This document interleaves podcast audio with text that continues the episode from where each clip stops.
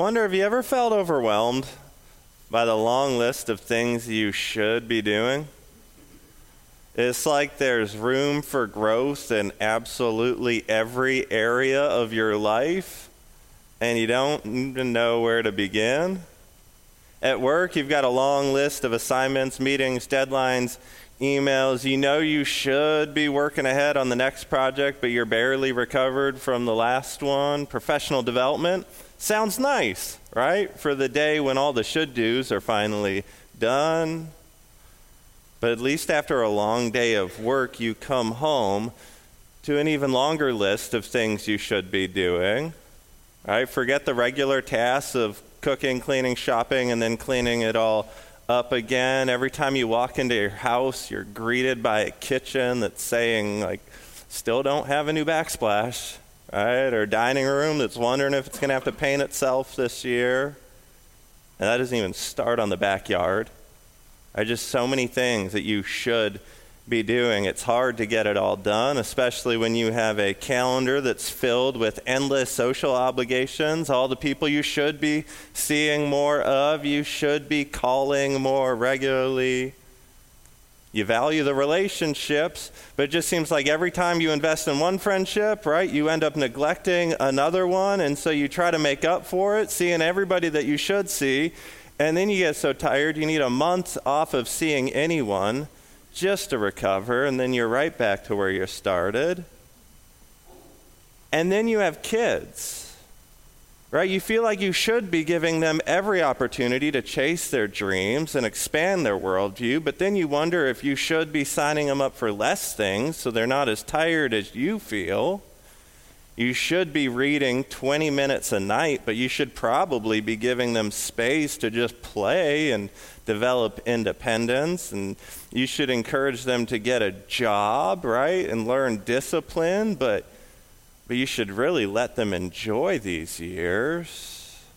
So many things you should be doing as a good parent. But you got to balance it with your own self care right? You know, you really should be laying off sugar and alcohol, and, and you should be getting to that gym that you pay for every month but only go to once a quarter, right? You really should be getting off your phone and going outside, but the truth is mindless scrolling is actually soothing sometimes. And then don't even get me started on your religious life. You should wake up extra early, right, to pray, to read scripture, to center, to set intentions, you should read the weekly email blast and click on all the links so that you know all the opportunities. You should sign up for your fair share of them. Coffee Fellowship doesn't take care of itself. But it's hard if you only get here once a month. You know you should really be here every week. But that bumps into like three other things that you feel like you should be doing, and before you know it, you feel suffocated under a massive pile of shoulds. Anyone else? I know I'm being a little dramatic, but it's not far from the truth, is it? Well, at least we're entering the season of Lent, a season often marked by a couple more religious should do's.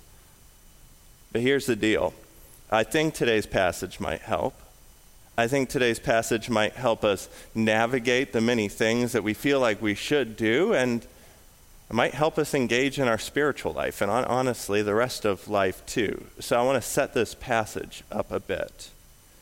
In the verses leading up to today's reading, Jesus calls Levi to be one of his disciples, and it stirs up some drama because Levi is a tax collector. Now, I know that no one loves the tax guy, but this goes way deeper than that. You see, the Jewish community eh, and their sacred land was being occupied by the Roman Empire. Imagine this with me. All right, I'll try to bring it in today's world. Imagine Canada and the United States play a super high stakes game of hockey, and the winner gets to keep the other country. Right? Like all of it. And then imagine with me that Canada won the game, which shouldn't be that hard to imagine, right? That's, that's so Canada wins this super high stakes game of hockey. They now own you. But they don't want to get dragged into all of the weeds of running the place. And so, what they do is instead they plant tax collectors in every town. These tax collectors are Americans, but they're kind of pro Canada. And you have to give them your money. Can you imagine how that might rub some people the wrong way? Right? It's hard enough to give money to your own government. Can you imagine what would happen if Texas had to send money to Canada every month? So that's sort of the vibe of Jesus' town. Levi is Jewish and a tax collector for Rome. He's like one of them, but he's also seen as, as a crook and a sellout. So Jesus is gaining quite the following. He's just starting to get noticed. And then he has the audacity to invite one of those tax collecting sellouts to join his inner circle. Levi is so excited to be on the team, he throws a party for Jesus and invites all of his tax collecting sellout friends to the party. And not only does Jesus show up, but he eats and drinks with all of them. When the Pharisees see this, they start complaining. They say, Why do you eat and drink with tax collectors and sinners? And this party scene eventually leads to today's confrontation as the Pharisees and the teachers of the law once again approach Jesus. And we'll just read this whole one. So this is from Luke chapter 5, beginning in verse 33. They said to Jesus, John's disciples, that is John the Baptist, John's disciples often fast and pray, and so do the disciples of the Pharisees. But yours, yours go on eating and drinking. Can you feel the energy a bit? The top religious leaders of the day are a little annoyed that everyone else seems to have to fast and pray, but Jesus' inner circle is always having fun, always eating and drinking.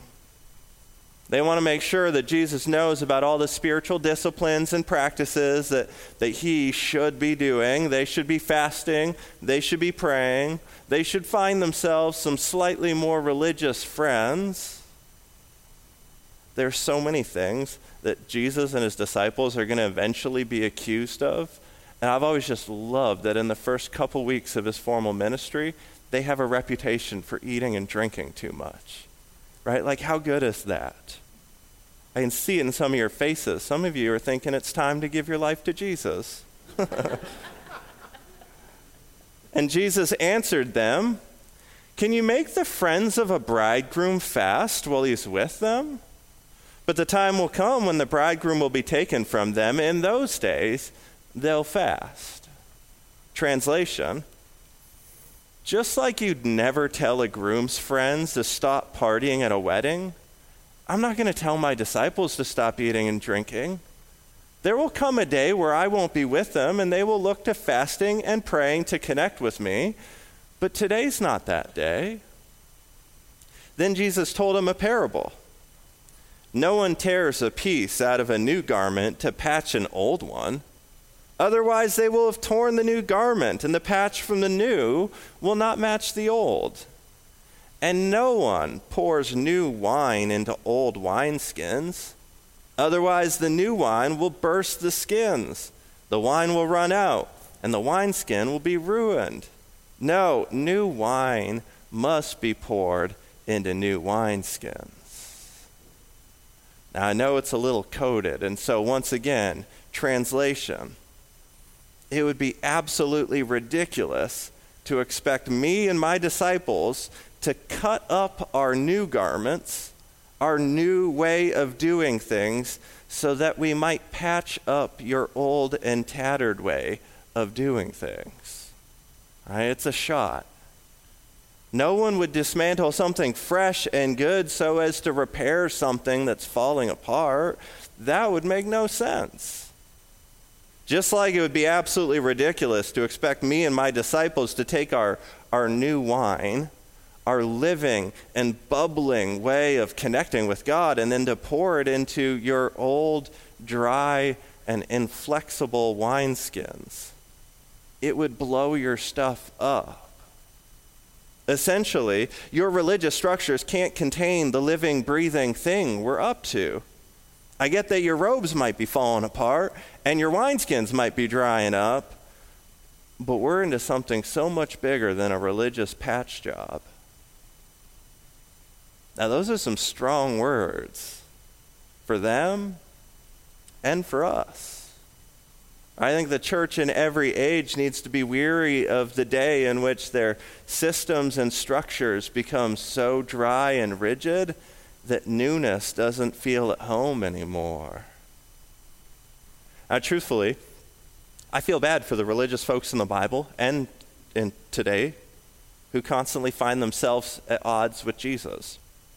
I genuinely don't think anyone tries to be a stick in the mud. I, I just think people have inherited at times religious structures that, that emphasize the should do's, right? Or, or maybe better known as the shalls and shall nots.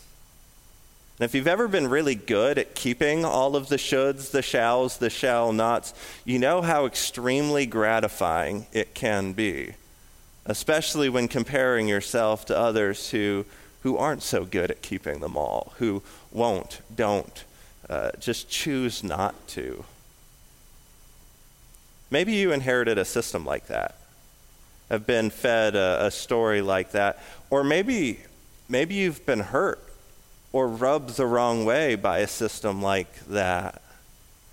I wonder if you've ever found yourself sitting in a pew listening to a long list of, of shoulds, shalls, shall nots have you ever felt like, like church better resembled tattered robes and religious to do lists than a, than a tall glass of wine and a, a fresh, clean shirt? Have you ever entered the season of Lent and felt obligated to give something up or to do a little bit more, to make up for the other seasons where you didn't get done all the things you should have gotten done? Yeah. So, what do we do with all that? Do we just blow it all up? Just simply forget about Lent, forget about fasting, forget about praying, forget about anything and everything that, that isn't fun? Right? Let's just eat and drink like Jesus' disciples. First of all, yeah, let's eat and drink like the disciples this Lent. Same shameless plug, right? Number two for the day. Lenten potlucks. Every Wednesday through Lent, we're going to throw a party. There'll be potlucks. There's usually boxed wine, which is fine. Kids' activities. It's, it's a lot of fun. Just show up. Bring a dish. What's the saying people use? Bring a dish, bake a dish, make a dish, whatever. Wednesdays at 6 o'clock through Lent. Come have a good time. As together we strive to be more like Jesus' disciples, at least in our eating, and drinking. But what about the other stuff? Right? What about the fasting and praying and all that stuff? Should we still do that this Lent? Should we fast and pray this Lent? No. I don't think we, I catch it, should do anything. I don't care what the program or the practice is. If you're doing it just to like check another religious should have do box or or lessen a little bit of the should have done guilt, then no. Right? No. In fact, please no. You might end up doing more harm than good. But if it's to expand your spiritual awareness, if it's to strengthen your connection to God, if it's all being done out of a place of, of joy and grace and freedom, then yes, right? Like every time in all places, yes. Fasting to just check a religious box, not helpful at all. Abstaining from anything for the purpose of clarity and, and feeling connected to something outside of yourself, something larger than yourself, amazing every time.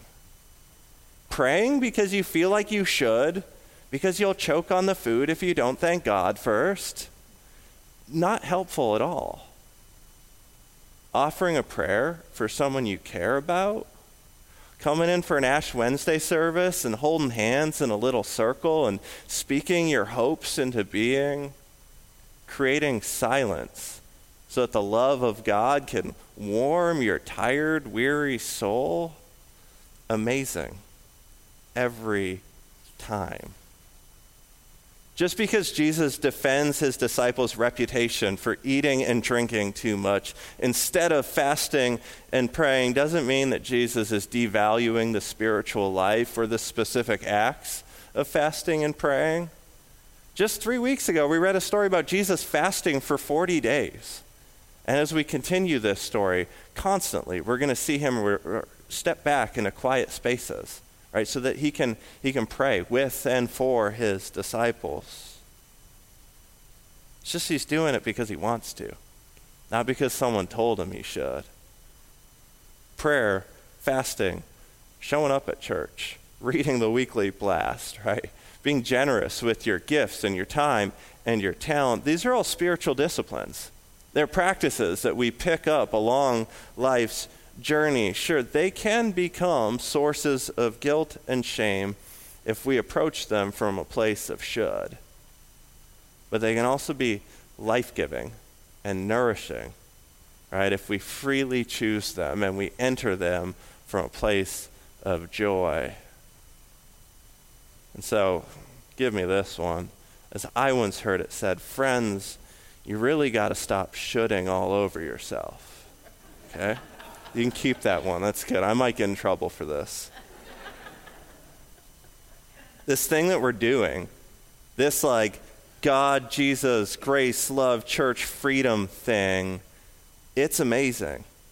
It doesn't have to fit any like pre established boxes or any institutional frameworks. It's, it's a still speaking sort of thing, right? It's, it's a living and breathing sort of thing, and it is worth everything that you can throw at it. Not because you should, but because it really is that good of a thing to be a part of. I know that many of us have, have remnants of other things that make noise from time to time, right? That reignite this religious chatter that, that causes us to feel like we should be doing more, but that's not grace. That's not love. That's not Jesus. Next week, we're going to listen to one of Jesus' sermons. I'm sure many of you have heard of the Sermon on the Mount. We are going to read the entire Sermon on the Plain. And spoiler alert, Jesus' sermons are never filled with shoulds, shalls, or shall nots. In this sermon, Jesus starts with a long list of blessings. He then moves on to a whole bunch of loving your neighbor as yourself. And then he finishes it off with a good old fashioned don't judge people. It's one of the best sermons you will hear in a long time, and we're going to read it together. And the best part is all that blessing, all that grace, all that like free invitation to, to engage in the spiritual life as you feel called and as produces joy in you, it will take you so much further than any should, shall, or shall not could ever get you. Friends, I hope you're having as much fun as I am, rekindling uh, my enjoyment, excitement, uh, just all of it with Jesus. I, I hope that you keep following because each week builds on the next, and this whole thing is leading up to Easter. And so we'll see you again next week. Amen.